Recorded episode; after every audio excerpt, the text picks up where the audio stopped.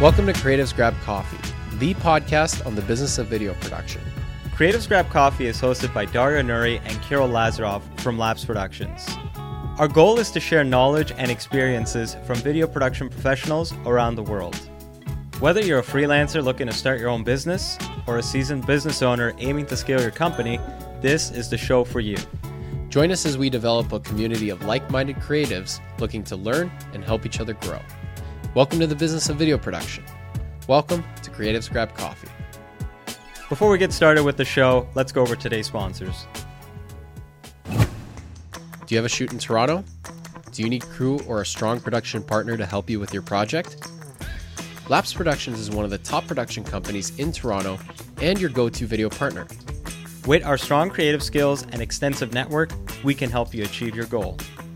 Labs Productions is able to offer you production services, white label services, or finder fees for project handoffs. Reach out to us on our website at lapsproductions.com to learn more. My name is Miran. Welcome to Canada Film Equipment. We are a boutique rental house based in Toronto. We are here to help you guys out with all production sizes. Feel free to contact us to get a quote if you are a production house and you're looking for lighting, camera packages, or lighting and grip van packages. You can see our contact information in the link below. We are more than happy to help you guys out. Make sure you follow and subscribe to creativesgrabcoffee.com. Thank you.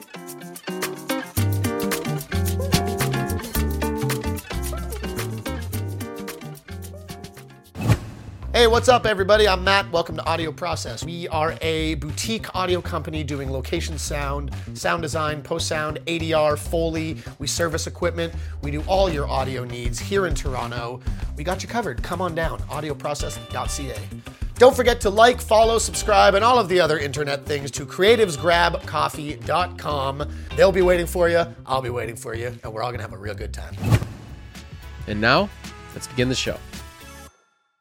Guys, welcome finally to season four or the 2024 year of Creatives Grab Coffee. We're going to be kicking it off a little bit differently this year with a few different kinds of content. Like, for example, today's episode is going to be a little bit more focused on a certain topic rather than just, you know, having like a general discussion, seeing where it goes. You know, we've been skating by on that approach with our episodes for the last three, four years. So we figured it's time to bring a little bit of structure to the podcast. But before we begin, I also want to announce that we finally have a coffee sponsor for Creatives Grab Coffee. And uh, I got to say, these guys are really great. So uh, give Detour Coffee um, a shout, check them out. And if you get a chance to try them out, go for it. Do we have any. Uh, do we have any coupons yet or anything like that or Soon, discount codes? soon we will be Soon. getting some coupons. Yeah, so it's more so in the works, but we wanted to give a, a quick shout out to Detour because they've been they've been great. They sent us some really really good samples that I'm. Um, which which one did you uh, try, Dario? Again? Oh, it's in uh, it's in my kitchen. I don't know if I don't know it off by heart. The the one I got was uh, Punch Buggy, the the Punch Buggy uh, coffee. This one is really good. there's there's three in total that they sent. Uh, I don't know if we should just I should just run over and see and then come back. No, that's okay. That's okay. like we'll we'll have more samples to show in the future, but uh, again, this was just a little quick shout out. Once we actually have the full sponsorship uh, in place, we'll go a little bit more in depth with some of the other flavors that they have. But yeah, that's uh, just a little teaser. But anyway, so today, Dario, what are we going to be talking about today?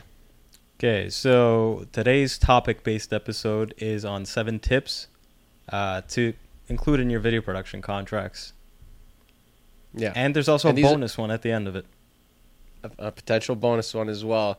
And the reason we figured this would be a good one to kind of start off with is with any with any uh, business with uh, service offerings, you want to have a good baseline, and contracts are the perfect place to start. You know, when you're starting off, you want to make sure that your client and and you are both on the same page of what to expect from each other. And we have found that these seven specific tips are should be more commonly placed in contracts and not always are. So, Dario, do you want to take it away with what the first tip is? Yeah, so the first one's very straightforward. It's just about having a very detailed service description. Um, so, for example, what I include in ours is always like elements that are in your proposal, pretty much. So um, the exact needs of what the client wants for the project, where you're going to offer, uh, the timeline, and uh, like the project costs, um, the revision process, things of that nature. Like you, you, I try to be as detailed as I can in that section of the the contract. So again, I literally just copy over stuff that is in the proposal document and uh, try to incorporate like a. You don't have to overdo it, but just essentially just copy over most of the information that you guys were discussing. Because again, once uh, if for some reason you guys ever get into like any any Disputes. disputes or like you know bumps on the road about what what you guys like were meant to offer and what they received and everything you can always just refer back to the contract and say hey you guys came to us for for this and this is what we said we were going to do. These were the dates and there it is. The biggest the biggest reason also is because scopes change sometimes and that is fairly common in our industry. Like for example when you guys might agree on one thing that you need like say initially you realize you know you, you need only one video deliverable but then as you go throughout the project the client realizes oh we actually need two or three deliverables to actually make this effective right and because you've already determined in, in the initial scope that it was just one they will assume and understand that more deliverables will cost more. If you don't, for example, include what I guess this is more so like a deliverables thing, which isn't one of the next tips, but Yeah, this yeah. this example kind of fits here as well. Whereas like if because if the scope changes and you haven't defined the scope in the beginning, there could always be that gray area where it's like, oh, we we assume that this was part of the original, right? So this just essentially makes sure that everyone knows what to expect from each other at this point. to add in, to add to what you were saying, you you could make am- amendments to the contract if like what they require is greater than what you guys agreed upon. You just have Yeah. to add it to the appendix. There's always there should always be like an appendix A in your contract, and um, you just need to you just, you just need to add it in and then just get them to sign off on it.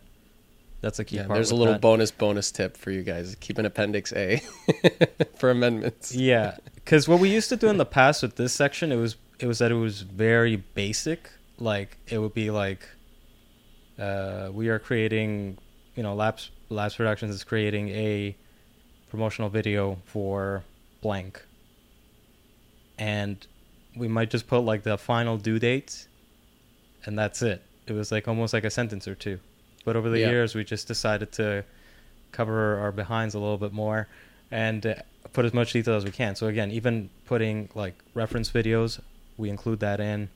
Um, all the dates for all the stages of the production are included in there, Timelines. and uh, yeah, timelines. And I, I basically copy over like the invoice in a way as well, and I put it in there under like project costs. Like it's literally just the invoice copied over into there. Yeah, it's basically just putting all the necessary information and everything in there, and basically with the invoice, that's going to be part of uh, the next one of the next tips as well. So the second uh, tip is uh, transparent, transparent, keeping. The second tip is having transparent payment terms. It's a little bit of a mouth, a little bit of a mouthful for for some reason for me, but uh, yeah, Dario, do you want to kind of go over a little bit about what that entails?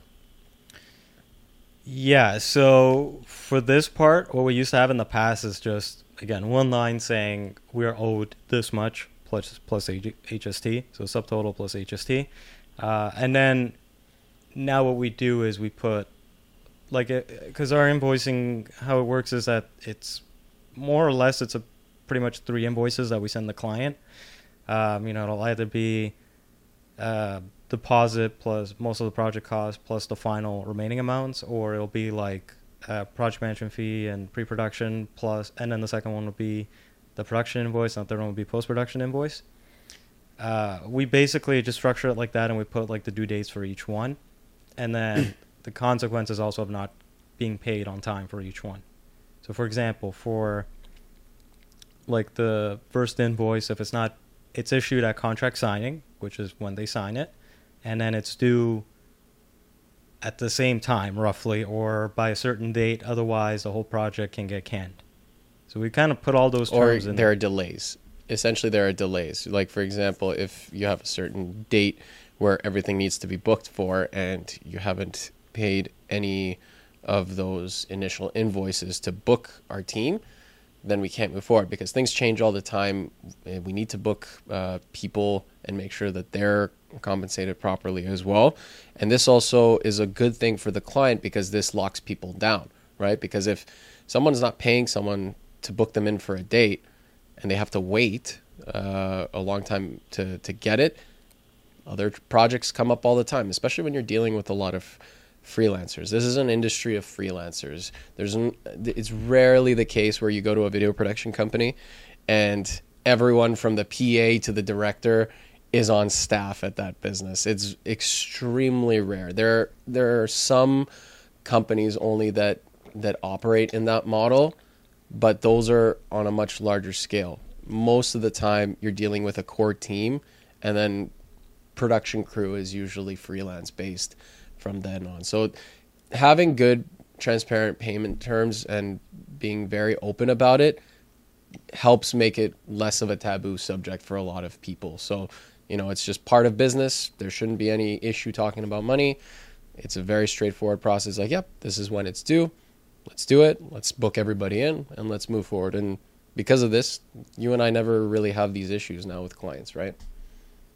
Yeah, we were having issues because we were creating a problem out of it for ourselves. Because again, we didn't Yeah. have these terms in place, and then, like you mentioned, it was taboo for us to talk about money with the client. But that was really because it was taboo for us, not for the client. Client didn't really care. Yeah. So because they have a lot of other vendors and uh, bigger vendors don't even it's not it's not a it's not taboo for them to say hey you got to pay by this date otherwise you don't get your your stuff right um, actually i noticed that ever since we did add like these terms and the fact that i we do go over it with them when they're signing the contract um, they're much quicker to pay especially at Yeah. least the first invoice because second they're also too. understanding it. They also essentially will understand what those are because sometimes when things are moving really quickly, I feel like I don't know if clients always read through every single minute detail in a contract, or at least they might skim through certain things. So at least highlighting these key things is just to kind of help guide them. It's let them just to let them know this is all important information in the contract. Make sure that's that uh, that we're all on the same page there. Sometimes it, You know, it's sometimes they're still a little delayed with that though. Yeah, so I have to send them an email saying, "Hey, uh, we're not booked in yet. So when is the payment coming?" And then they panic and they quickly pay it off.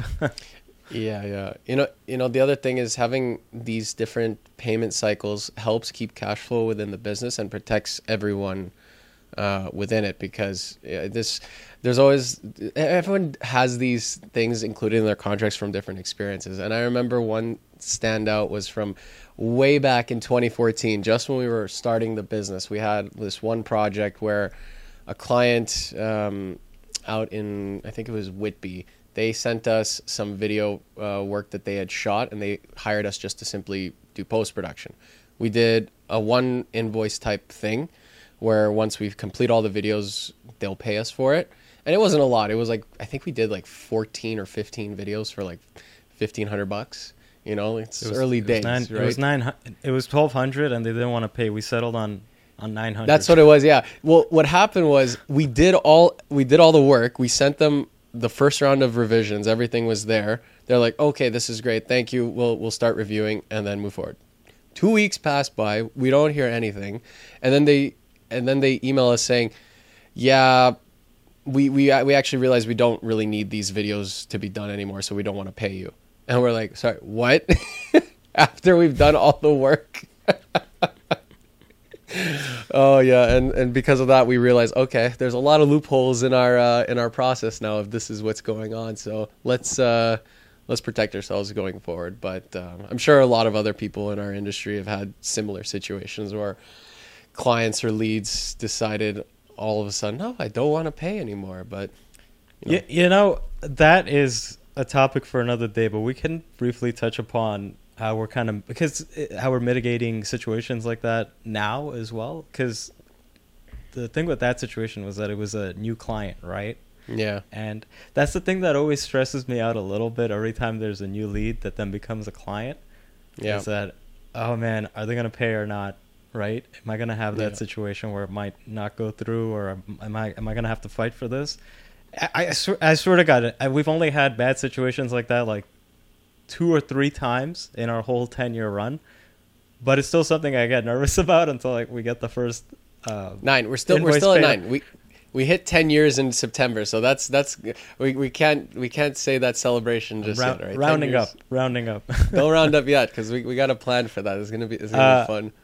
So one thing we we're actually we actually started implementing it this month is uh, a deposit. I don't know why we never thought about it, but we're doing like a thirty percent deposit on the whole project, right?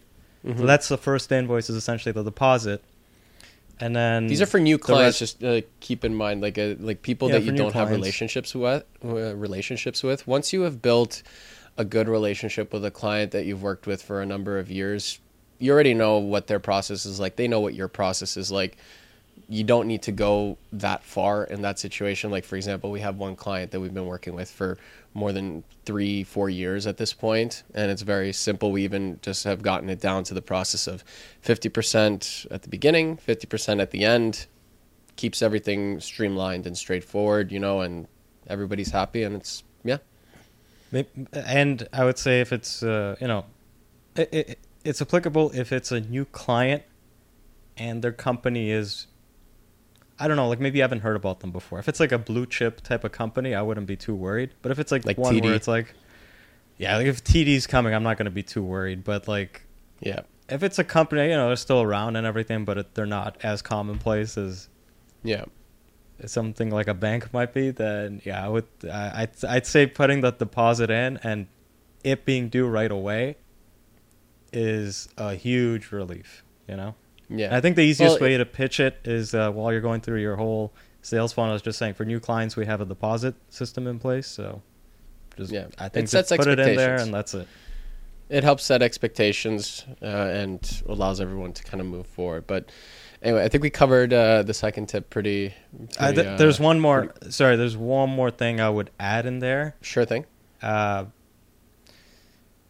one thing you should also add in this section is that anything, any amount outside of what you just stated, past a certain amount, you need to get written approval from the client. So, for example, we have it set to anything above zero.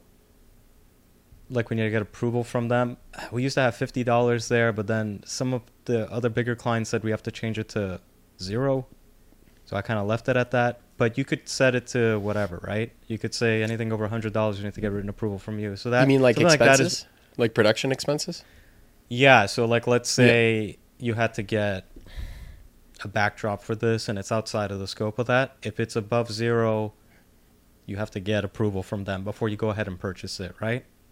Yeah, Um, if you leave it at fifty bucks or whatever, hundred bucks, then you don't need to get written approval and you can add it in. But it's something you would need to let them know ahead of time. It's like, hey, if we have to Yeah. spend over this amount, we have to get approval from you. But under that, no.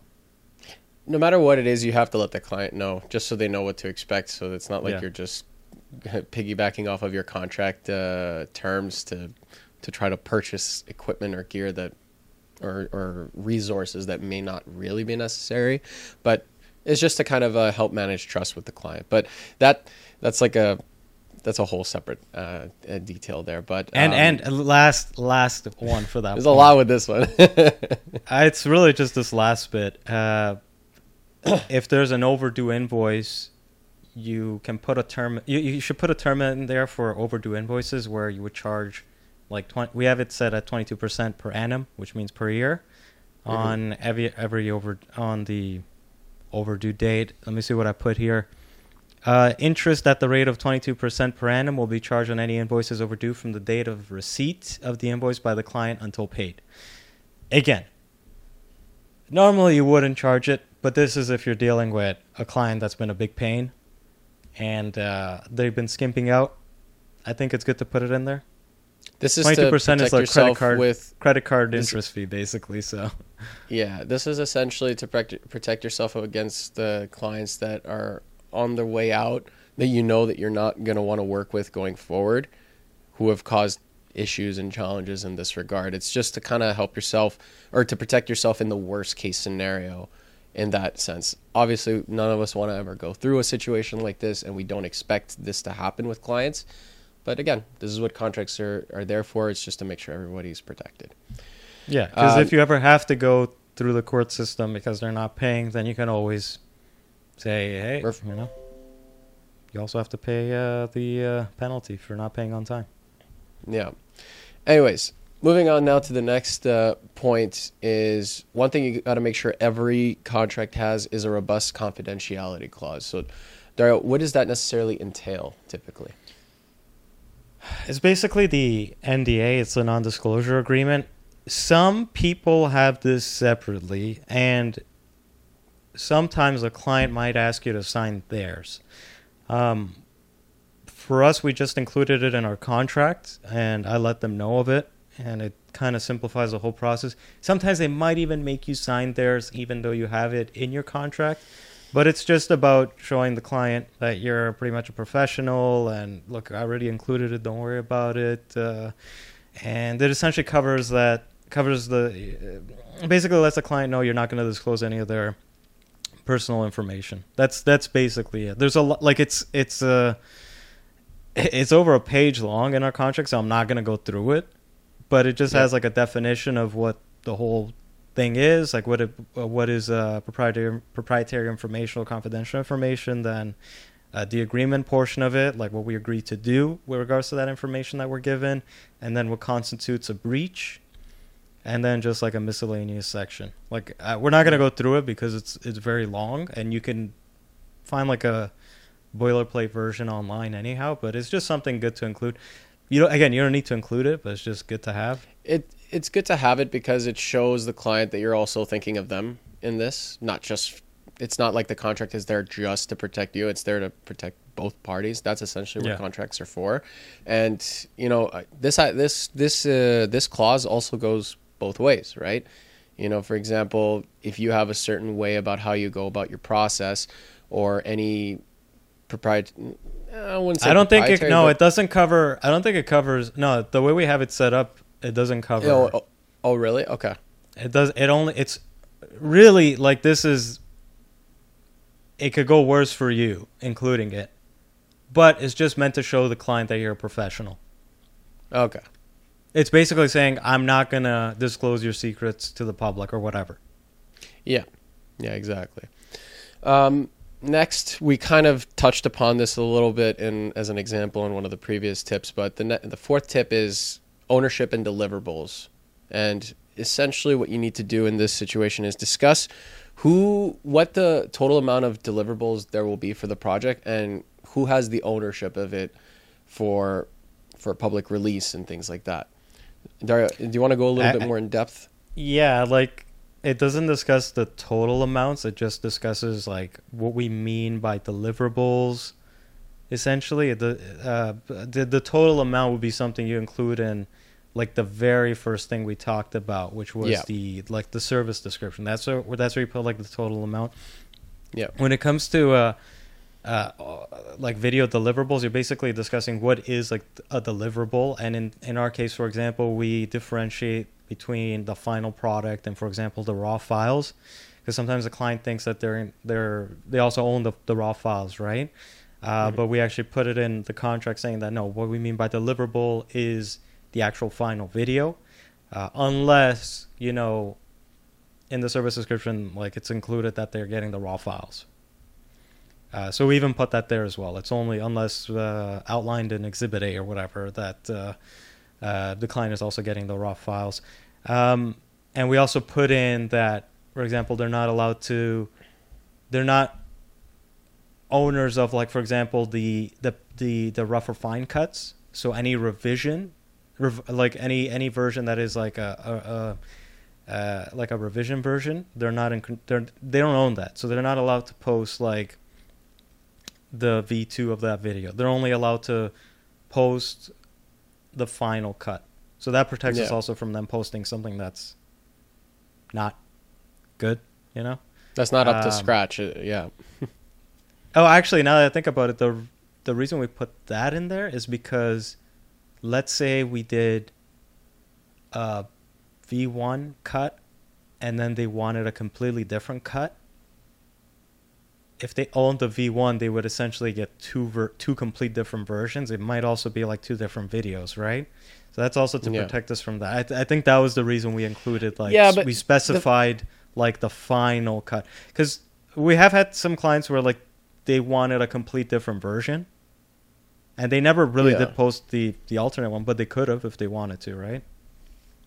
To be honest, though, I feel like that's not like this shouldn't be an issue for a lot of clients because usually they only want the final version anyway. So it's a, it's Well, none none of the stuff we talk about should be a should be some something that you actually have to like refer back to contract. and Say, yo, like we shot we signed on this, not that, right?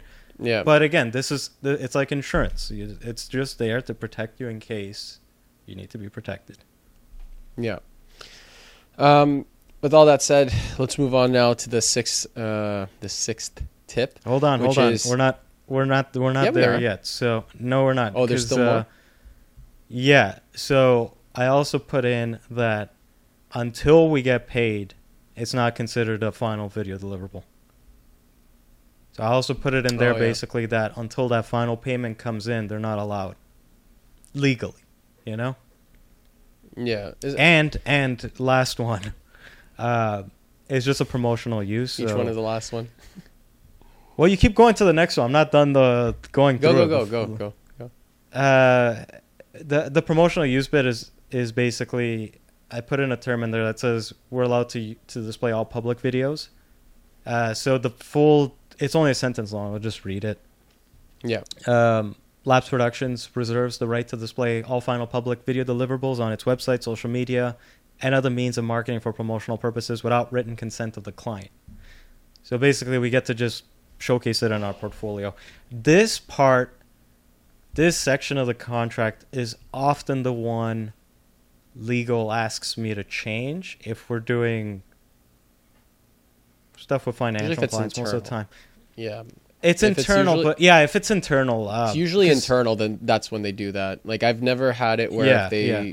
if if they if they're a public, or if they're re- releasing something publicly, then um, and that they ask us to change this because it, it doesn't make sense. It's all there. It's like it's it's under fair. Honestly, it's I feel like it's under like a fair fair use to post a link that is already public. You know, when you think about it, it's yeah, uh, but surprisingly, I still always get questions about that. They always ask, even though like it's like the language is very clear, I'll still get them Yeah. asking, "Does this mean you'll post it uh, on your web?" What, what the, like they ask me to clarify what it means, and it's like I always say, Yeah. just like if it's if it's private on your end, it's private on our end. If it's public on your end, it's public on our end, type of thing. That's it, really. But that's that's often the one that when it gets sent for legal review is the one that comes back that needs to be updated because I, I always uh when when you send the contract it's always a good the the, the first the what you what you should always say in the email is always ask them here's a contract uh let me know what legal says so Yeah. ask legal to review it um because then they'll always come back and actually one cool thing about that is that you'll often uh be able to fix up your contract by having their own legal team review it because you have like lawyers with a lot of improves over time. Yeah. yeah, going through it and then like telling you, oh no, you got to change this to that. And obviously, it's not like they're trying to sabotage yours. They're just fixing up the language, especially if you're adding new terms. Like like with ours, Yeah. like we have updated it over the years. And again, I'm not a lawyer, so the way I write is not like a lawyer. But they, they so they'll always edit it for me, and I'm like, oh yeah, that's what I meant to say. Okay, perfect. Perfect. And it's like, okay, now we keep it. It's like, uh, yeah, this is a little quick tip about free legal advice. You know, yeah, yeah. Always ask their legal department to review it and tell you if it's good to go or if they want any changes. Because again, it always makes it seem like you're open, like it just avoids issues later down the line if anything does come up. But really, it's just to make sure again, you guys are both on the same page. And added bonus, they'll fix up your bad grammar. crossing the T's and dotting the I's. yeah. Uh, so you all good on this on this tip? Move on to the next one. Yeah. da, da, da, Yeah, you're good. okay. You're good. Yeah, we, we that's it, covered quite it. a bit. So the fifth tip is um, is cancellation and rescheduling, and um, I feel like this has happened to every production company at one point or another because sometimes things happen where a client needs to reschedule or cancel something last minute, and honestly, like it happens. So it's not like you can expect that it won't happen no matter how tight your contract is. And sometimes there are acts of God. Like, for example, if you have like a, a CEO that has to come in to record something on a certain day and they're flying in from another country, their flight gets delayed or something like that, or something that is really out of the control there are you can place terms in situations where that is um, where you can reschedule for that but the the point of this is essentially to make sure you're not lenient where a client chooses to cancel for just the sake of canceling at the at the last second right? Like uh, do you want to go a little bit more in depth on that dario? Yeah like this is a problem we we've dealt with a lot in the past and even until, i mean still to this day like sometimes our projects get postponed and whatnot uh, the approach we've taken to this, uh, before we get into the nitty gritty of the contract details, is if it's a good client, like the first time we'll let it slide and we'll kind of say like, okay, this time we'll, we'll make an exception. But if it happens a second time, we're gonna start adding a penalty to it, and we have made a recent client aware that we are we would have to add a not really it's not really a penalty. It's more of like I can't I, I got to pay the the freelancer something or or something, Yeah, right? Like Yeah, because you've booked. We we're essentially booking the crew and the team for that day, so they've had to turn away work. We've had to turn away work for that day because of that case. And then if the client cancels at the last second without the chance for anyone to actually be able to potentially find other work, everyone's losing out. You know, um, for faults that are not their own, right? So everyone needs to be compensated. At least this is uh, to be clear. This is on the production side of things. This doesn't mean that, like, say if a if a shoot is canceled or rescheduled, that the entire invoice or the entire project has to be paid for. It's more so specifically the production costs on that day specifically. Yeah, yeah, yeah. Only the uh, again because it's usually a, well, it's related to a shoot anyways, a shoot day, right? Um, Yeah. The the time limit we put on it is that they need to give us at least seventy two hours. We used to have twenty four hours. I don't know why we put it at twenty four because that's like the day before. That's the day before. Because I think what happened is we didn't have that, and then we had some clients canceled the day of early on. Remember? This was early remember. on. It happened a couple of times, and they were canceling the day of. And then we were getting we got annoyed with that, so we put 24 Yeah. hours. And then I think just last year we're like, why are we doing? I, I put a week, and then I was getting pushback from some clients when legal was reviewing it. So I put 72 Yeah, yeah. hours. I mean, to be honest, you can hold firm on your on your approach depending on what you want. Like they can make suggestion, legal can make suggestions too, but on situations like this, you have to also find what works for you and your business and your processes. If 72 hours is enough time, go for it. If you need a week, then then that's another thing. you, might get pushback. also- I was getting I was getting pushback from legal on on the week. It's interesting. Maybe if it's like um yeah, I guess it I guess it depends. I- I think we- legal, I think legal we wants put to make it easier. I think it was some some legal departments were giving me, uh, were giving were, were giving me pushback, and then I also was thinking about the fact that on average a video is going to be about the whole video process is going to be under a month, right? So like Mhm. a week notice sometimes is too sh- is too long. Because like let's say on average like it's about a week of pre-production. What if it was five shoot. business days? Did I? I don't think it would make a di- It's too tech. Uh, I think seventy two is fine.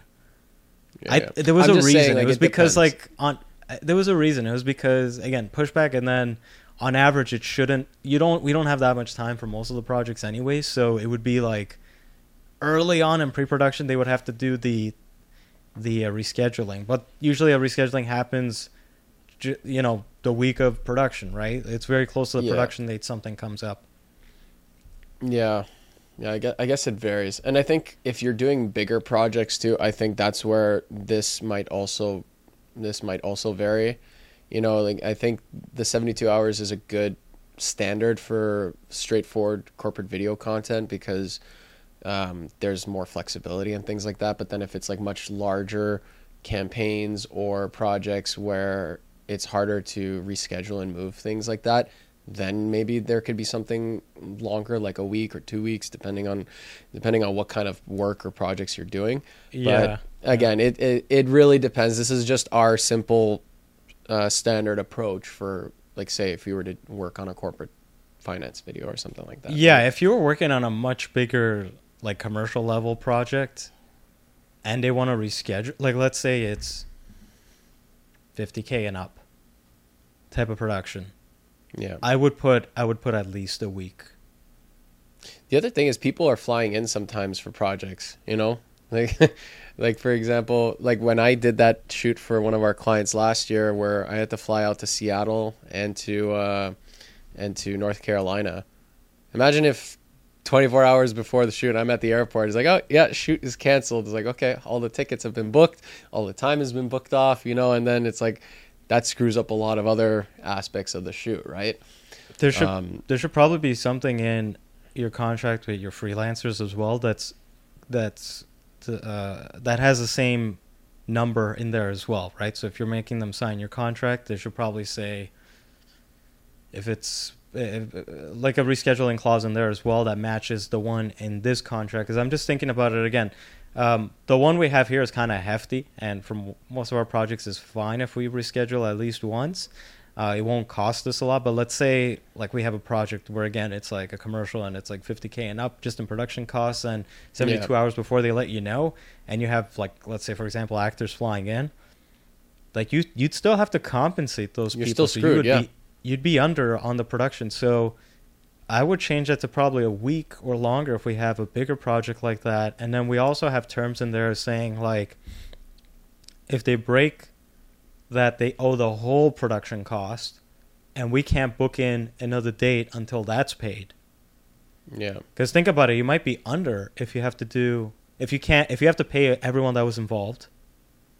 Let's say something, at least 70% because that's in what their contract that that's in their contract or whatever Whatever. then you'd you'd be under on the project so i would like again you should put terms in there that really protect you right yeah. just in case because again if it's a smaller project whatever but if it's like a bigger one that's what will probably scare me the most is that ooh Yeah. i might go under because of this especially when you have more and more people uh, involved that are important for the project. If you have, like you said, if you have to hire talent, um, whether they're flying in or not, like it's it's hard to organize things like that as well to find people who are available because you might book that particular talent because they were right for the for the for the project, but they're only available that day, and then you cancel, and then they're not available for the next two three weeks. Then what?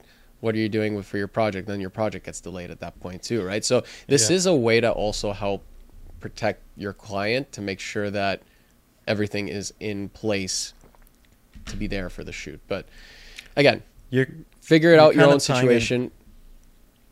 What? Sorry. sorry go ahead go ahead figure out your own situation Yeah, I was just saying, like, uh, like, um, just determine what's right for your situation, right? What's right for that specific project. Every project is different. You know, weigh in what you think is gonna, what kind of workload or resources are gonna be needed for that project, and then just adjust the details in your contract accordingly. What we're again, what we're just suggesting is like a good baseline to start with. Yeah, and you touched on like uh, like the timeline gets extended and, and you're no longer available. There's three three uh, three uh, three timeline extension parts that we have in our contracts, and the first one is just like a regular timeline extension. Yeah. Um, the second one is like timeline extensions resulting in crew unavailability, and then the third one is timeline extensions resulting in lapse productions unavailability. Um, those are good ones to have as well because the first one just really deals with wh- wh- what happens if the timeline gets extended. Um, so, for example, here what I have is uh, if it gets canceled uh, less than 72 hours and they don't get a refund, just kind of clarifies like the, the Yeah. details of that extension. Uh, the one resulting in crew unavailability. So, if a crew member was specific to that project and they're no longer available, they can't just say like, "Oh no, we still need to do it on this date." With that person, let's say, for example, I don't know. Like, let's say, uh, what do I have here? Like, let me. I I, I haven't really gone through these since I put them in the contract, but uh, uh, additional I think- cost of their. I think you touched The, upon. oh, it oh, no, no, no. The key thing is uh, the fee will be subject to variances depending on the new freelancer slash crew member that takes on the project. Ah, right. Uh, yeah. so, So, like, yeah, I, yeah, I Yeah. put that we don't guarantee the same rate as the previous individual, nor that the rate will be discounted based on the work already completed. Yeah, this was uh, this was mainly because of editors. So, Kirill, do you want to touch Yeah. on that? Yeah, so like for example, like a lot of production companies, we hire and source out other talent, not just for production side of things, but also on the post production. And editors all have their own different processes. That that's actually a big one that can very much factor um, in the costs as well. Some have different day rates. Some uh, work very differently compared to other ones. So this is a me. This essentially helps us cover our basis if we need to adjust the entire process. So, for example, if we were planning to do it with one editor whose process was to get it done within a certain timeline or in a certain type of review process, um, that's what we had planned for. But if it was canceled and they're not available, we have to work with a new editor or a different editor who works a little bit differently. So, um, like obviously Lapse has a, a certain level of standard of production quality and bio that we go through, but a lot of the time we still have to adapt to how other people also work, right? And that is what essentially this clause helps kind of cover our bases on when that happens. Yeah, uh, it, it was, we mainly added it because of editors, but I guess it's also applicable to other crew members as well. I would say more so like for cinematographers, not so much like Yeah. makeup, audio, grip, or gaff, because those prices are kind of standardized. I think the cinematographer one is the one that has like more of a variance. Obviously, you should always be adding your your juice on top of whatever the rate is. But let's say I don't know for some reason most of the cinematographers you need for that day. Uh, most of the, most of the cinematographers that you know for that day are busy, and you have to go you know one level up above your uh, your regular rate. Then it kind of protects you on that end as well. Uh, Yeah. for the the part resulting in our unavailability, uh, what I put in there is basically uh, we'll have to compensate. Oh, okay. So basically, essentially, if we're no longer available for the project, then they have to compensate us for all the work done until then, and we're not we're not on the hook for not finishing the project if we're no longer able to do it based on the timeline requirements they have. That's what Yeah. that clause is there for. essentially this what this covers is for example if you've determined a timeline with a client on when certain deadlines and uh, are going to be there for deliverables but you also outline for example when we send you a draft we need the we need the notes within 24 to 48 hours because that'll keep us on track and then if we send a if we send a draft and it takes and it takes uh, uh, how long? Like say a week for us to get the notes. That delays the entire project by a week, not at our fault, but because the client needed more time to look into it, right? So this is what you would have to uh, discuss also with your client at the beginning of the project. It's like, hey, the way we work when we send over a draft, we need notes within 48 hours. Is that enough time for you to be able to review everything? And if they say this is where they can say, no, like we like we need maybe at least three four days because we have to look at it, then uh, send it over to so and so. They have to look at it, then we have to discuss and confirm. It's like okay, then from there you can determine. All right, say you need an extra week between each draft, then you can give an alternate timeline based on that. So this is where you determine a lot of these things early on in the in the project discussion. But I- essentially, I- I if it takes longer, if it takes wouldn't say- longer to get notes, then yeah. yeah. Yeah. I I would say the reason we put that in is bec- is and the if if you're referring to that one, it It's wouldn't one. be because That's one. yeah, not if it's like a week delayed. It's more like it's been like three months, and it's like you're still on like wait, waiting to get feedback on like the rough cut type of stuff type of situation. It's more like for These those are- type of situations. these are outliers, the ones that you're talking about. I'm talking about the more common ones of why certain projects can get delayed here and there. I guess this is not so much about our unavailability about, but this can also outline why projects can get longer. What you're Yeah, also yeah, talking yeah. about is those outliers where we've given, we've done the work with the client, and then all of a sudden uh, we, we we've asked them. We're the last ones to have emailed them and, and asked them. It's like, hey, send us the notes. Here's the video. You can comment on Frame.io and, and let us know your feedback. And then they just, for like two, three months, just completely disappear on us. And then maybe after that, they're like, oh, uh, we, I guess we didn't finish this project. Uh, let's uh, move forward, right? It's like, like, like, look, we're not, Yeah, at the I end of the day, we're not there to chase our clients, right? Like, Yeah. some people will say like, "Oh, why don't you just send follow-up emails?" And Believe we've done me, we that in do the that. past. We do that. We, we've done we do that, and we have done that in the past. And a lot of the time, it's clients themselves get busy, right? So we're not going to send an email every single week, right? the the reason we added that was because of those type of projects but not like reading it out loud i think it's just meant to protect you from let's say the production date gets moved into you know a day where you and i would both be unavailable and the client specifically wants like a producer from La- or like a producer from Lapse needs to be there type of situation yeah, then I would say that's like a get out of that situation free card. Uh, but the reason we put it in was because like in the post on the post side we were having some issues where like it was getting delayed by months or like they would just like it would just disappear on us. Uh, but I guess this is also good for let's say they paid the deposit. I guess it's more so on the post actually because uh, if it's Uh, production a lot of the time related on the post. at the post, yeah, because on Yep. yeah, It's all about because every client it varies in terms of how long uh, it takes them to review videos. Sometimes, like for example, we've had guests on the podcast in the past who have talked about their specific like one to two month process period where they're very strict on the 24 to 48 hour uh, feedback timeline, and if they don't get that, then it's out of their hands at that point. You know, it's like okay, it's going to take a week. Whereas like you could have gotten two or three drafts done within like say one to two weeks if each draft took at least a week uh, to get feedback from, then you also need time to edit it. So that gets extended even further. So two weeks turns into six weeks, you know, and that's what this essentially mostly will protect for, and and that's where I see this one's value most of the time.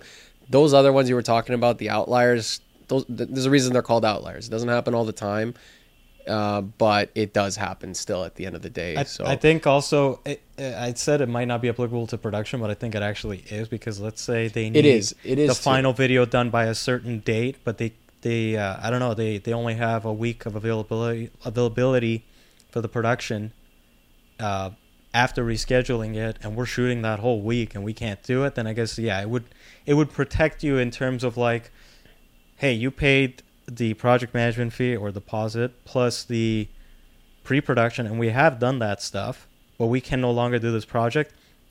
I guess any other if you didn't have that in, you might be liable to at least give a portion of the the pre-production whatever back. But in this case, you're basically saying, no, what you guys have paid so far is I can't give that back. So it does protect you on that end.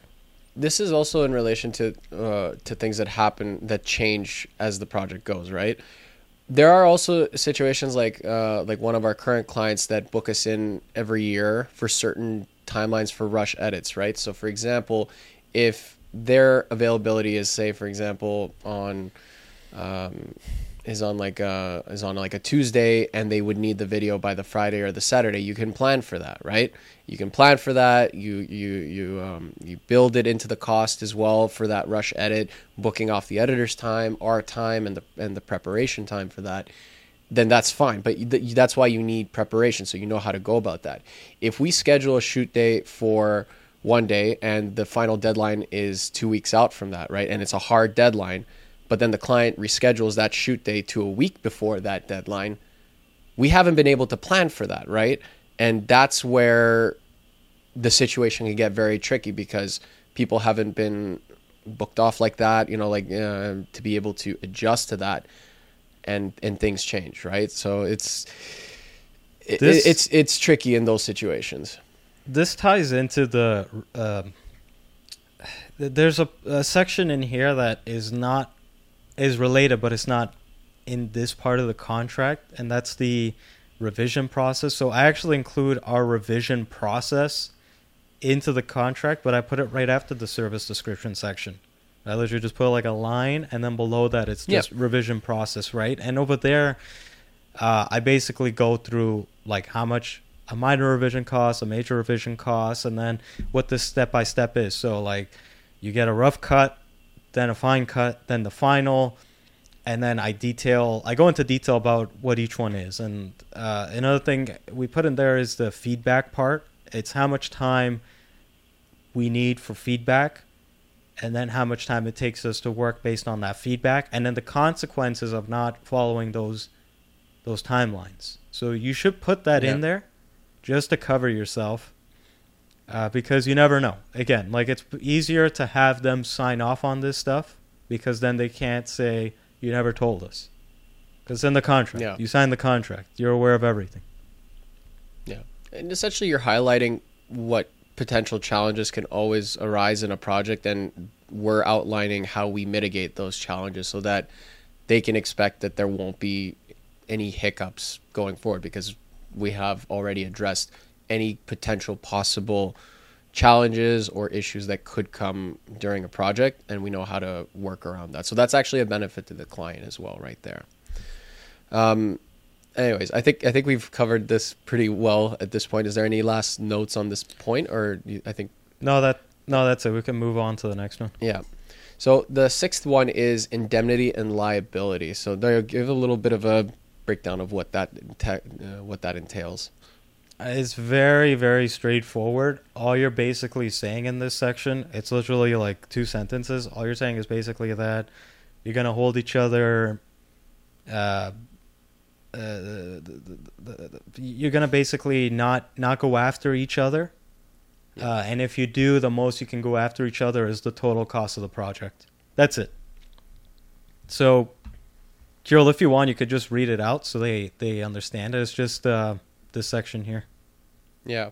So here's our example. So each party shall indemnify and hold harmless the other party from any from and against all loss, liability, costs, charges, claims, and damages relating to or arising from a breach of such party's representation, warranty, or agreement con- or agreement contained in this agreement.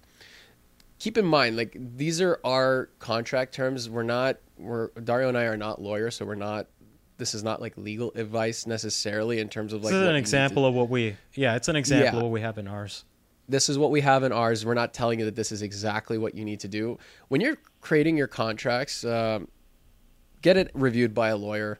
Make sure that you have all your um, all your um, all your details clarified with a professional. You know, like that, like we've done it ourselves, and we're just sharing what works for us.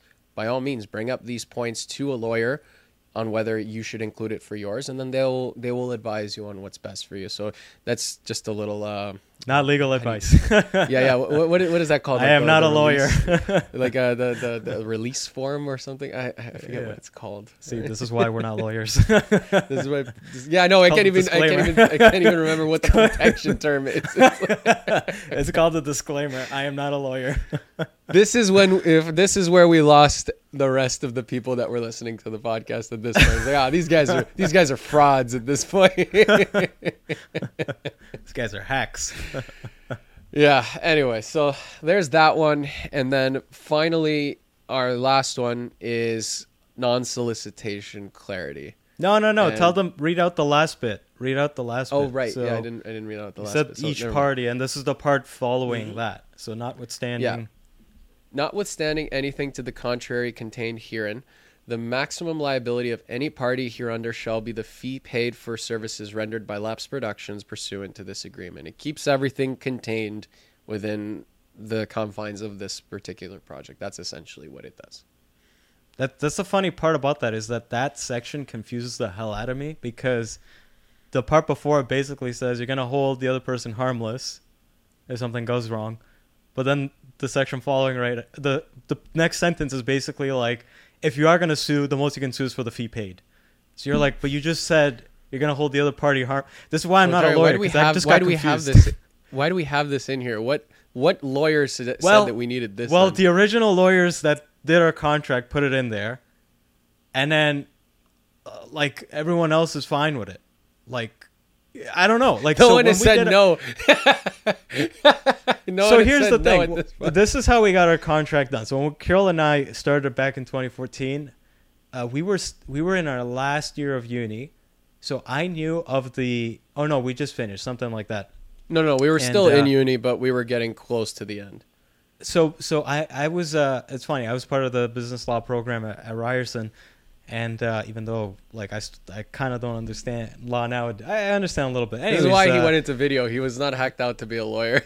it's just too much reading, man. Too many essays. I never figured out how to write essays properly. Uh, they, uh, anyways, they had this thing called the the law clinic, whatever, right? In the, in our last year, you basically got a you got assigned a company and you did legal documents for them, with the help of one of the Bay Street law firms. I forget which one. I think it was Miller Thomson. So basically, when we started our business, I was like, "Oh, we're, I'm signing us up for that because we can get our legal documents done, like a Bay Street firm. I think it was Miller Thomson. So Yeah, yeah. we got them to work on our contract. So they, they're not stupid. They're like one of the, they're like one of the top five in Canada.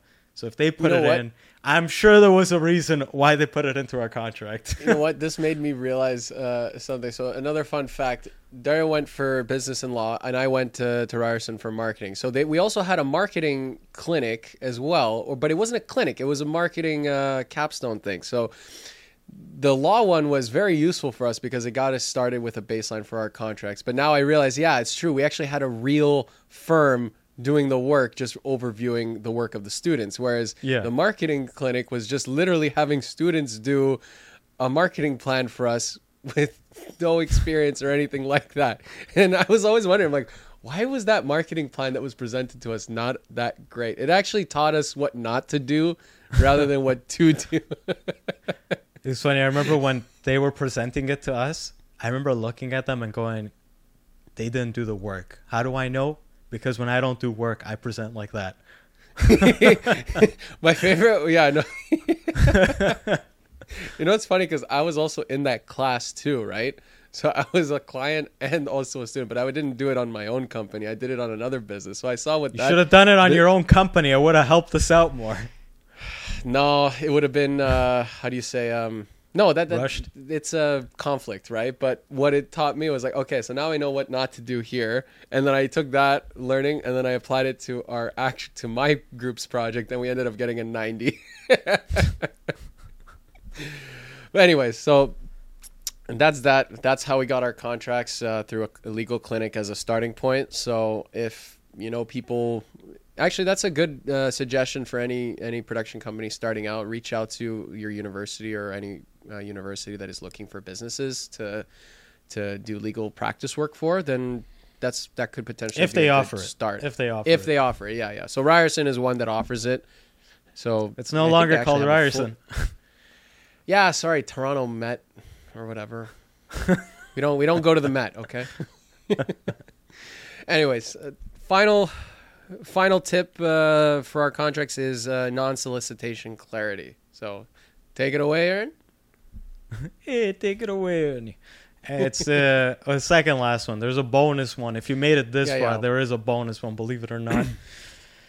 uh, non-solicitation. So, uh, funny story about this. I couldn't figure out this word. I couldn't figure out what the correct term. uh, uh, Like this was the word I was looking for. Non-solicitation. but I could. I didn't know. I, I couldn't figure out. I'm like, it's a word. It's not this one, but it's that.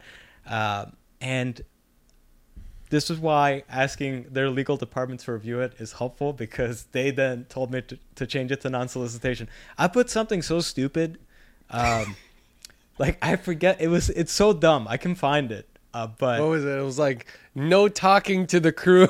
no, it was like it was really stupid. I remember going like, it's not. The, it was like the slang for not solicitation. It was uh. If you want to if you want to cut if you want to cut this out of the actual podcast we, i can go look for it but it was like the slang word for that uh, oh, I forget. I, I don't remember, fine, but it was fine. like it was the slang version for it. I was like, I can't figure it out. It's got to be this. but uh, way. they they then told me no, you got to change it to this, and I'm like, oh, that was the word I was looking for. So Uh, what but does it basic- what does it entail? basically exactly. yeah non-solicitation of crew members or employees is basically they can't go and hire your freelancers or you know employees behind your back.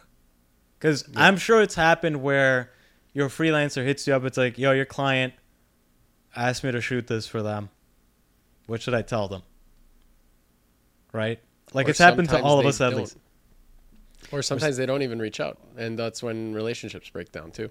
But the thing is, if they like again, this is just in there to like, if you got one of those, you know, clients that you really don't like, and you're like, listen, I'm prepared to go to war with this guy. Uh, but for us personally, we've never had a situation where the freelancer didn't tell us, or they might have not told us, but we would have noticed it, right? Um, Yeah. But we have had situations where a very few amount of clients have tried to reach out to the to the freelancer, and the freelancers are like, "Yo, what what's going on?" And then where was I, like I know we've told the freelancers like, "Oh, okay, that's good to know." Um, I get I don't want them as a client anymore if they're doing that. So if you want to go ahead, that's what we've done because Yeah. it's kind of weird if they if they're gonna go and do that you're kind of like okay i thought i thought we had a thing but if you just want the cheapest thing then go for it but i'm not gonna next time you come here i'm gonna charge you a lot more as punishment Yeah, the funny thing is that this is more common than people realize because like we also collaborate with a lot of other uh, production companies, people specifically that have been guests on the podcast as well, and we've helped execute projects for them in Toronto for their own clients, and then we've had randomly emails where people uh, send us it's like, hey, like we worked with you on this, can you quote us for this? And then I'm like. Wait a minute, Dario, didn't wasn't this their client? And then, and he Dario was like, yeah. So we called them and let them know. It's like, hey man, what the hell's going on? Like, and then even their surprise is like they're like, what? He went to you? Man, these guys are cheap. yeah yeah yeah they were expecting again, with- something cheap, so we give them an expensive quote to make them realize how dumb that decision was. and usually with that situation we always say like what do you want us to do like because it's your it's your client and the like the we always say like listen go talk to we we did it through that client uh, like we did it through that production company so go talk to them first yeah, go talk to them. It's like like this isn't what we do. Like, yeah yeah like it's almost talk like go them. get the go get the blessing from them to come work with us because like we don't want to get in the way like if they're make, not we happy make them with it, talk. We make Yeah, them talk like- to talk to the boss. Uh, uh, not the boss. Like, we make them talk. Uh, no, what is it? What is the the, the phrase? It's go get the for? Blessing because it's like I don't want to step over. I like this is all a, an industry of like we make connections. them, I'm we not make them burning a confront bridge. the, the situation. We make them uh, confront the situation and hold them accountable to it. It's like it's like it's like listen, you're trying to go behind their back. Go tell them how you were trying to do that. yeah, it's just awkward, man. It's like I don't because it's like look, if you're doing that to them, you're gonna do it to me. So even for us, it's like why would I want to take you on as a client that I would really care for and build a long term relationship for when you're just gonna leave me and go to someone else? Like I like it's gonna be they one of those belong to the streets. Those clients, they belong to the streets. the thing I hate is that it just makes everything so awkward, you know? Like just go talk to them and then if they say go talk to us, then okay, whatever. But if it's like if you just come to us Yeah. I, I put that in there because we were doing a project for um, for a friend of the guest for for a friend of the show and uh we were hired just as as crew, right? yeah, and I saw during the shoot that the the marketer was grabbing all the freelancers' contact information. and I, so I messaged him, I'm like, "Yo, your client's about to leave you." He's like, he's That's like, "What wild. happened?" I'm like, I, I was like, "They're grabbing, they grabbed everyone's contact information." I was like, "Don't, don't, uh, don't expect more. Like these guys will drop you any second. did they end up dropping them? No, they still do work with them. But, well, I don't know how much work they're still doing with them. Maybe for bigger projects they bring them on, but it's so like sketchy because it's like we go through the effort of finding talented people for the project. Then like kind of like steal our knowledge and then just to steal those people is so weird. like- but even for the freelancer like we have had it where it's like they just say, "Look, just talk to Kirill and Dario." Yeah, Because it's it's, a form weird of when headhunting they almost.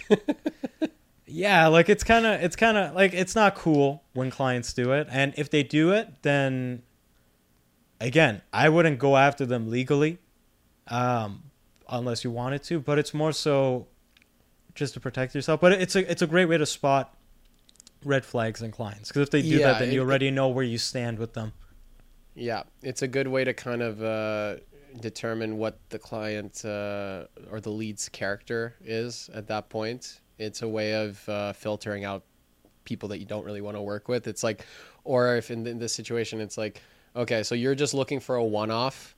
So you're like, I, I'm not going to waste my time with this because, look, the whole point of like why we're also trying to find clients is not to do one-off projects. Like we want to try to build a relationship so that there's more consistent business coming in.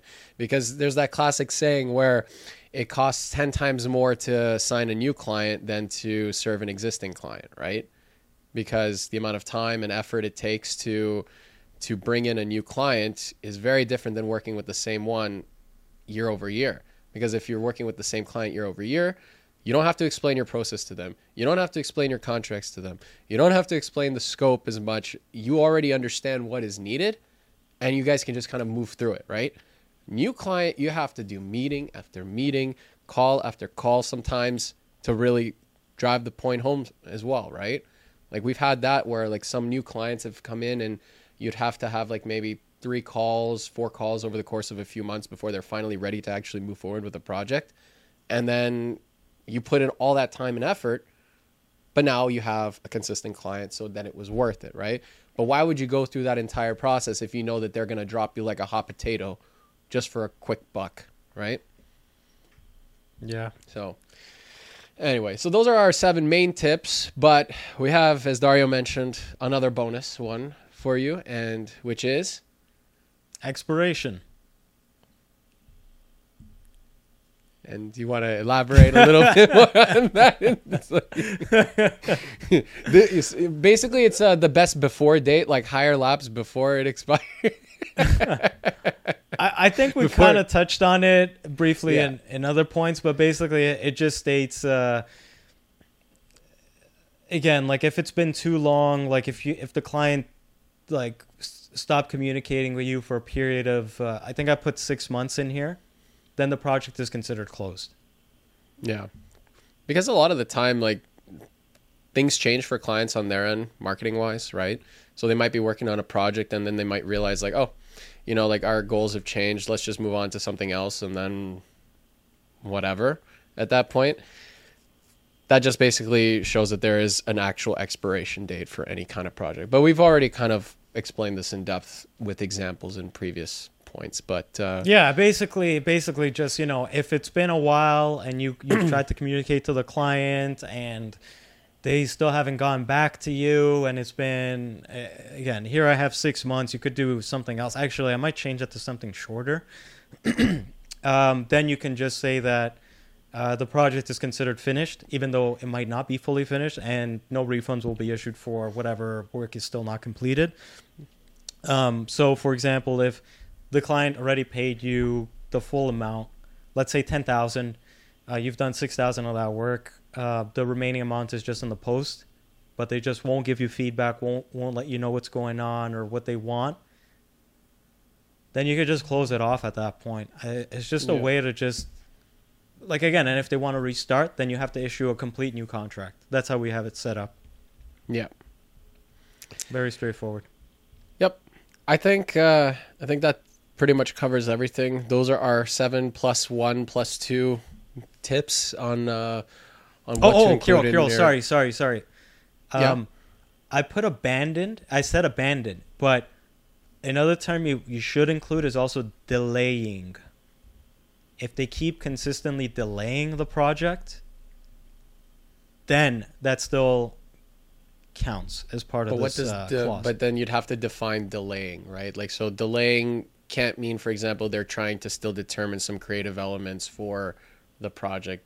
so I have delayed, I, so but what that's I, on a- what I what I put here is so three different options. So I did like if this happens, blah blah blah blah. There's a paragraph of stuff, and then I put or this or this other paragraph, right? So for that is if the client, uh, one of them is, for example, if the client has continually delayed or abandoned advancing the project for a period of six months Yeah. after the signing of this contract. Uh, so you like I think I put like for this for this option like the deposits won't be refunded or whatnot. So it could be Mhm. something as simple as they keep delaying the production date. So Yeah. let's say we were st- the paid uh, project management fee and the pre-production, and they keep pushing the production by like a month, by a month, by another month, by another month. Let's say you're like, listen, I'm tired of dealing with this client. I don't want to No. have to pay back the pre-production. This is just like a get out of free card. It's like, look, we, it's been over six months since we signed this contract. This contract is now null and void. We can't give it back that, so we have to sign a complete new project, new contract, right? Because sometimes Yeah. they might just be wasting your time, right? So it, it protects you with like again, all the three stages: pre-production. Let's say they gave you a deposit, right? They This is why you have it. deposits. This is why you have Yeah. deposits so that it, it holds your clients accountable to to to move to see the project through, right? It's a motivator for that. Because yeah, like imagine if you don't do deposits with a new client and like you have your invoices sent out later. Because you have your payment terms then it's like all of a sudden like oh yeah we're done. We don't want to do this anymore. And you have no money in your account as a result of that and all that time and effort you spent onboarding them doing pre-production prep work and all that kind of stuff then just goes out the window at that point. That's what So- deposits so- are there for following through. So, so what I have there, I just quickly read it. Excuse me, uh, is basically if um, the client has paid the deposit and no pre-production work has begun, then this. Uh, the next one is like if the client has paid blah blah blah and the pre-production work has begun, then this. And then the one, the other one is if, like you can just include Yeah. it for each stage of your yeah process. Uh, so often with contracts, it's better to be broad than defi- than really define your stuff. But for stuff like this, it's probably better to just stipulate Yeah. exact uh, situations. Because again, like if you ever have to go to court for this stuff, if you have different situations, one of them is going to be applicable, right? yeah So and then it makes everything it straightforward and Yeah, like, uh, again, if legal it's all list- proceedings won't take a while as a result I mean, they'll probably take a while, but uh, it's more so As about long. having all the options available uh, to Yeah. cover all your bases, right? So then it's less open to interpretation, you know. Yeah. But anyway, like the whole point is these are all there set in place to help protect you and your client. You never want to have to go back to them with the client. That's not the whole point of having these. You want to build good relationships and you should always be striving to do that and and maintain a level of professionalism uh, between yourself and the client in that relationship. And as long as you go by that mantra, then you're gonna you're gonna do great work with great people, and that's essentially the goal. Yeah, and my my only uh, note to, note to end this off is basically, again, have the legal review it. If they come back with you with changes that you don't want to do, you don't have to include them. Just remember that. Like you can always Yeah. push back on, on on their notes as well. So don't just uh, bend over backwards for whatever their legal team wants, because sometimes it might not be in your best favor. You just have to make a Usually- judgment call. Usually, it's not in your best uh, interest. It's usually in the It- client's best interest. Surpri- surprisingly enough, surprise like every time we've had to make a change uh, from their legal team, it's always been fine. Like it, it, it- I think they're Yeah. actually not allowed to, or I think that like if it ever goes to like a court, the judge would probably not look favorably if it's something that was in their best. I don't know. I'm just talking out my, you know. But yeah, we're not uh, lawyers, guys. Uh, Dario, I'm Dario a took lawyer. a moment of pretending to be a lawyer. You know, you watched Yeah, a little normally, bit too like- much Suits back in university. You know, I think it's I think it's because like every time like we've had notes come back, it's usually from like a you know blue chip client, and like their Yeah. notes are nothing nefarious. I think maybe if you deal with some smaller client, like small to medium business, you might. I think maybe small business, you might have to keep your eyes open. Dara, Usually this is- blue this chip is the companies, we haven't noticed anything. This is the easiest thing to just recommend. If a client's legal team comes back with a suggestion or a change, have your own lawyer review it and make sure it's all good. That way, you have peace of mind. That's it. Just have another lawyer Sure. take a look. You could also confirm. you could also probably just ask ChatGPT. It's like I don't understand. Like if it's confused, it's like what does this mean? Actually, you know what? One cool thing you can do is you could save your contract as a PDF, uh, and then say, "Hey, this is my contract." Feed it to chat, and then say, "This is the term. This is the section they want to change. They want to change it to this. Would this be in my benefit or not? What does it really mean?" That's another thing you could do too. I wonder I if there are AI that. lawyer. I th- wonder if there are AI lawyer systems already in place. I I feel like I Dude, my my buddy like was that. just finishing. Listen, my buddy was just finishing up his law school, and he said he was just using ChatGPT to like understand and interpret a, a ton of the a ton of a ton of his readings. Oh, just for him to understand the stuff and just have it explained to him in a good well, way. That's cool. well, the thing is, he said they would have make him read like over hundred pages a day or something. So he's like, I, he was having a hard time just getting through the work, right? So he would he would feed it to chat and have it like interpret it from and make notes and everything.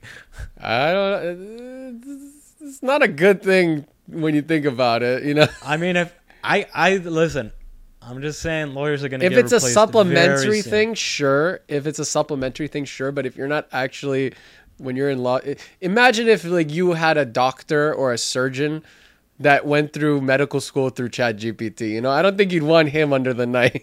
Having, I don't think you want to be under his knife. I think all those professions are on the way out, anyways. I mean, do you really surgeons trust are not on the way out, Dario. Buddy, what are you talking about? They're starting to do like remote surgeries now, which means like pretty soon they could probably just have an AI do it. Five to ten years, it's not out of the equation. maybe, maybe, but You know, anyway, they- that- they've that's, already- that's all stuff stud- for another episode. Look, they've done studies where uh, the, uh, ChatGPT gives better medical uh, and uh, uh, uh, Advice? They're uh, not advice. They're able to Diagnosis. Uh, diagnose better than doctors, which I'm not surprised. Like, how can you trust someone that hasn't slept in like two days? Have you ever That's worked true. like 12 hours straight? You're like, you can't even think properly. Those guys are doing surgeries. So, I mean, I would probably trust an AI over a doctor in the future. Fair enough to that point. But anyway, we're we're digressing from uh from this episode. But anyways, those are our seven plus one or two tips for the contracts. Um, let us know if there are any interesting points that you or tips that you have done for your contracts, and maybe we'll get a lawyer to review and see if it's worth it for us to put in ours. Yeah. yeah, yeah. comment them down below. Maybe we might incorporate it into our next contract. Know, and if you guys have any ideas for potential topics that you want us to do some research on and kind of discuss in future CGC episodes, also let us know, and we're always open to that. And uh, thanks for thanks for watching. Oh, and before you go, we do have a blog post for this episode. So if you want to see the exact uh, clauses that we use on our contracts, I did put screenshots up under each point. So you want to know, go check out the blog post. It'll be linked somewhere here in the description. So yeah. Perfect. Thanks, guys. Take care, and see you in the next one. Thanks for listening to this episode of Creatives Grab Coffee. Please make sure to follow and engage with us on Instagram, TikTok, LinkedIn, YouTube, and your favorite podcast app. Creatives Grab Coffee is created by Lapse Productions, a video production company based in Toronto, Canada. Creatives Grab Coffee is also sponsored by My name is Miran. Welcome to Canada Film Equipment. We are a boutique rental house based in Toronto. We are here to help you guys out with all production sizes. Feel free to contact us to get a quote if you are a production house and you're looking for lighting, camera packages, or lighting and grip van packages. You can see our contact information in the link below. We are more than happy to help you guys out. Make sure you follow and subscribe to creativesgrabcoffee.com. Thank you.